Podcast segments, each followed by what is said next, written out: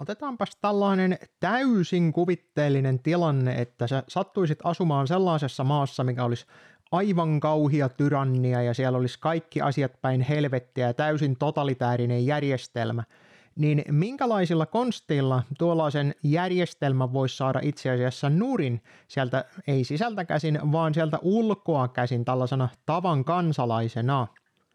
No tällaiseen kysymykseen nyt aika harvemmin joutuu niin kuin edes miettimään, koska meillähän on tällainen länsimainen demokratia ja oikeusvaltio, mutta jos sattuu käymään tällä lailla, niin, niin onhan se aina hyvä tietää, että miten tällaisen pystyisi sitten ratkaisemaan.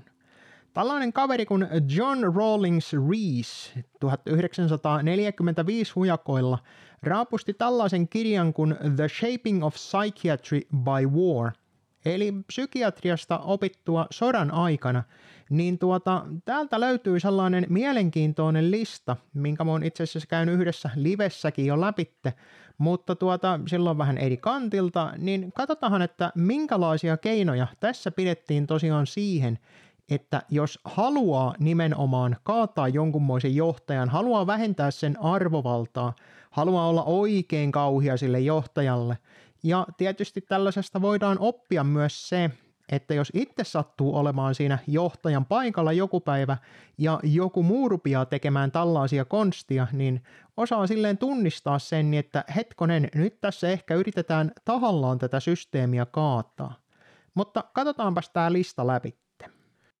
Lista on alun perin tällainen kuin Lieutenant Colonel Wilsonin kirjoittama nimeltään Fifth Column Work for Amateurs. Tämän artikkelin, tai siis tämän pamfletin otsikko oli, että Suppose you were a Nazi agent. Niin tässä on tällaisia jänniä kohtia, millä voi ajatella, että miten tällaista johtajaa voitaisiin vaurioittaa. Eli kuinka tuhotaan se luottamus tällaiseen johtajaan. Ja tämän mukaan tämä on suhteellisen helppoa itse asiassa. Ensinnäkin on osoittaa kaikille muille kaikki ne väärinkäytökset ja etuoikeudet, mitä johtaja on itselleen ja kavereilleen antanut. Tällöin pystytään kummastikin rapauttamaan sitä uskoa niihin alempiin tuota, ihmisiin, jotka siellä sitten on siinä ketjussa mukana. Koska jos sä näet, että sun johtoporras on aivan mätä, niin siinä saattaa ihmiset ruveta ajattelemaan sitä asiaa. Samoin kuin taas sitten, jos se johtaja antaa jonkunmoisia käskyjä ja määräyksiä, niin niiden typeryyden tai minkä tahansa tällaisen vian osoittaminen on myöskin erittäin tehokas tapa vähentää sen johtajan uskottavuutta. Aivan samalla lailla kuin kaikki tämän johtajan palkitsemat tahot, niin tuota, näiden osoittaminen, jos siellä sattuu olemaan, että siellä on vähän tolleen ollut kavereita mukana.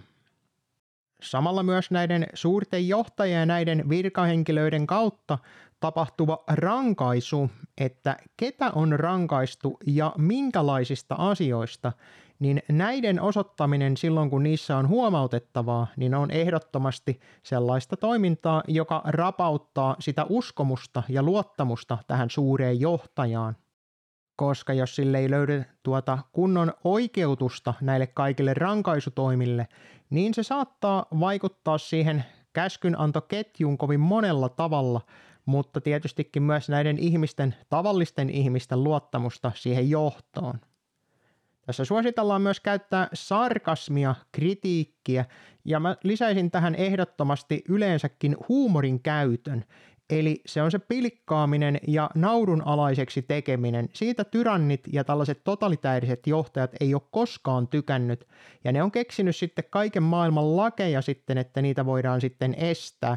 Maalittaminen, niin tuota, tällaista. Sitten jos johtaja ei tosiaan ole kehunut niitä tahoja, jotka on siellä alemmalla, niin tuota, tällaisen osoittaminen saattaa vaikuttaa niihin alemman tason virkamiehiin ja muihin.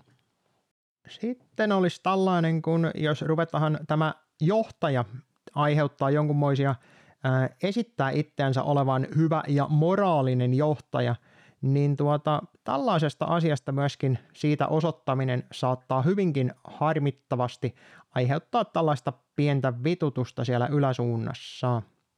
Sitten tämän johtoketjun, niin sen alempiarvoisien tahojen tuota, kaveraaminen on yksi hyvä keino myöskin saada sinne tuota vähän kitkaa sinne rattaisiin yhtä lailla kuin sitten tietysti vaikeuttaa heidänkin tehtäviään. Tällaisilla suurilla johtajilla on yleensä myös tapana kehua ja boostata sitä omaa itseään, ja ne saattaa antaa siitä omista toimistaan, mutta etenkin niistä omista arvoistaan hieman liioittelevan kuvan, ja näiden osoittaminen on myöskin tehokas tapa. Koska nämä suuret johtajat myös yleensä väittävät olevansa sen oman maan ja oman kansan puolella, niin myöskin näiden asioiden osoittaminen, missä se tosiaan ei ollenkaan pidä paikkansa, ja se, kuinka tämän maan omaa arvokasta historiaa halvennetaan tämän suuren johtajan toimilla. Myöskin näiden suurten johtajien niin aivan selvät tällaiset niin sanotut väärät, piilotetut ja huonot liittoumat muualle päin, ja näiden puolueellisuudet kannattaa myöskin osoittaa. Jos tällainen suuri johtaja antaa puheita ja sitten näihin saa kysyä, niin näiden kysymysten ohittaminen ja kiertely on myöskin, siis sen kiertelyn osoittaminen on myöskin hyvä tapa vähentää luottamusta näihin suuriin johtajiin. Ja tietysti ne teot, mitä se johtaja on oikein todellisuudessa tehnyt, osoittaa sen, että mitä niillä on niillä teoilla seuraamuksia siihen kokonaisuuteen. Tällaisen listan on tuota tosiaan kirjoitettu jo tässä useampi vuosikymmen sitten, ja kun tämä kirja on itse asiassa Tavistock-instituutin tekosia, niin voisi sanoa, että siellä todennäköisesti tiedetään, miten tällaisia ihmisiä ne on yleensäkin manipuloidaan.